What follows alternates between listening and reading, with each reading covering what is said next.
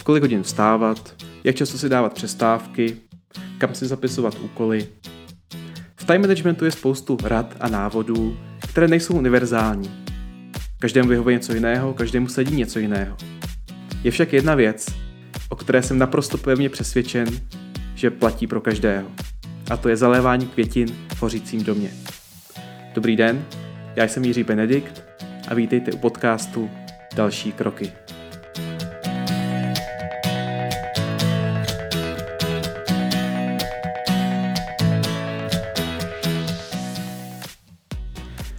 Než vám vysvětlím, co znamená to zalévání květin v hořícím domě, rád bych vám řekl jeden příběh o pilotovi Warrena Buffetta. Warren Buffett je jeden z nejbohatších lidí na světě, je to investor, který desítky let pečlivě investuje a díky tomu uh, velmi zbohat. Jeho osobní pilot se ho jednou zeptal, pane Buffette, já bych chtěl být taky úspěšný. Poraďte mi, jak to udělat. No a Warren Buffett mu údajně řekl, sepište si 25 věcí, které byste chtěl dosáhnout v příštích pěti letech. Tak pilot to udělal, přišel za ním za nějakou chvíli a tady to ukázal ten seznam. A Warren Buffett říká, no a teďka se zamyslete a zakroužkujte pět věcí, které jsou pro vás naprosto nejdůležitější. Těch priorit. No tak pilot si to rozmýšlel pár dní a pak jim přišel a řekl, hele, tak tady to je těch mých pět priorit. Warren Buffett se na to podívá řekne, hm, to je fajn, No a pak pilot říká, takže teda jestli to chápu dobře, tak já bych měl věnovat se hlavně těm prioritám a jako pak, když bude čas, nebo eh, potom prostě udělat těch jakoby zbylých 20. A Warren Buffett mu řekl, ne, ne, je to právě naopak.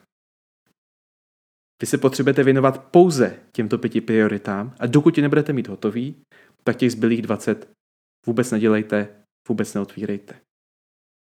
Warren Buffett totiž věří, že fokus zaměření se na málo věcí, konkrétních věcí, je to důležité, které vás posune dopředu. Tento příběh možná nelze brát doslova a aplikovat do doslova, je to spíš metafora, ale věřím, že správná.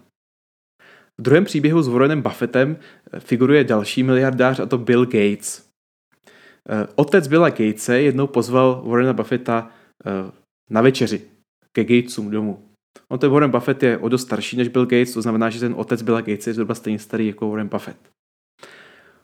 No a otec se u večeře zeptal Warrena Buffetta a Billa Gatese, můžete mi říct jedno slovo, které je za vaším úspěchem? Kdybyste měli váš úspěch schrnout do jednoho slovo, co stojí za vaším úspěchem? Tady máte papírky, napište tam jedno slovo. Tak oni šli a to slovo tam napsali. No a ku překvapení všech tam napsali oba stejné slovo. Dokázali byste si typnout, jaké to bylo slovo? Zkuste se zamyslet, co myslíte, že to napsali. To slovo bylo fokus, neboli soustředění, zaměření se na malé množství věcí, které pak dělat skutečně dobře. Pro Billa Gatese to bylo možná programování, pro Warrena Buffetta to byl fokus skutečně na finanční výkonnost těch věcí, ale oba vděčí svému úzkému zaměření za svůj úspěch. Věřím, že se z toho jde naučit něco i pro náš pracovní život. Každý z nás máme v současné době víc práce, než kolik jsme reálně schopni zpracovat. Proto se každý z nás musí rozhodovat, co udělá první, co udělá druhý, co neudělá vůbec. Tak to je. A správná prioritizace, správné rozhodování si myslím, že dělá rozdíl mezi tím, kdo uspěje a tím, kdo uspěje trošku méně. A já tomu říkám zalévání květin v hořícím domě. Některé věci v práci jsou totiž jako zalévání květin. Nikdo vás do nich netlačí, když je neuděláme, nic se nestane a po pár měsících vytrvalé práce to může dopadnout skvěle. Jiné věci v práci jsou jako když hoří dům. Máme silnou potřebu hnedka s nimi bojovat a musíme je zvládnout vyřešit dříve, než bude pozdě, než dům schoří. Obojí je určitě důležitý. Ale kdo by zaléval kitky ve chvíli, když mu za zádama hoří dům? Zalévání kytek, to je třeba vzdělávání se, vytváření něčeho nového pro sebe, pro svůj tým nebo pro svoji firmu. Hořící dům, to jsou pak všechny ty urgentní věci, co musí být dělané teďka, ty e-maily, co chodí, ty schůzky, co chodí, tak běž, každodenní běžná agenda. Hodně lidí čeká na příležitost pečovat o své květiny, jen co zvládnou uhasit ten hořící dům. Až na to, že dům nepřestane hořet nikdy. Čekání na chvíli, kdy budeme v práci mít konečně klid eh, a čas na to se vzdělávat, zlepšovat věci kolem sebe, to je fikce. Tenhle okamžik totiž nikdy nenastane. Ve firmách je ale bohužel hodně lidí, kteří této fikci věří. Jsou smutní, protože nemůžou pracovat na skvělých projektech a zlepšovat se, protože jim přece stále někdo leje oheň do ohně. Oni si stěžují, já na to nemám čas, já musím furt něco dělat, já prostě nemám čas na tady ty uh, věci, co bych chtěl, na ty projekty. Pak tam ale jsou lidi, kteří zvládnou zalívat kitky, i když jim za zádama hoří dům.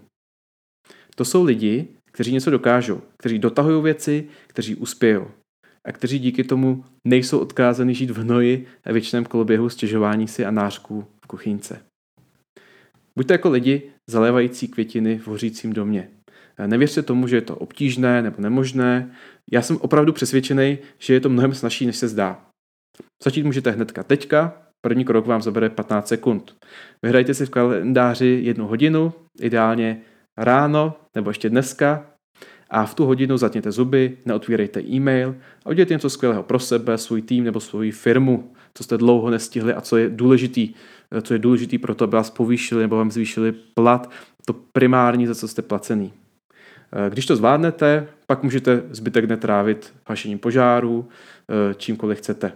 A stejně budete odcházet domů s dobrým pocitem, protože jste strávili čas něčím hodnotným.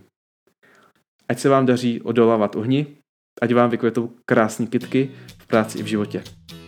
Díky moc a naslyšenou u příštího dílu podcastu Další kroky.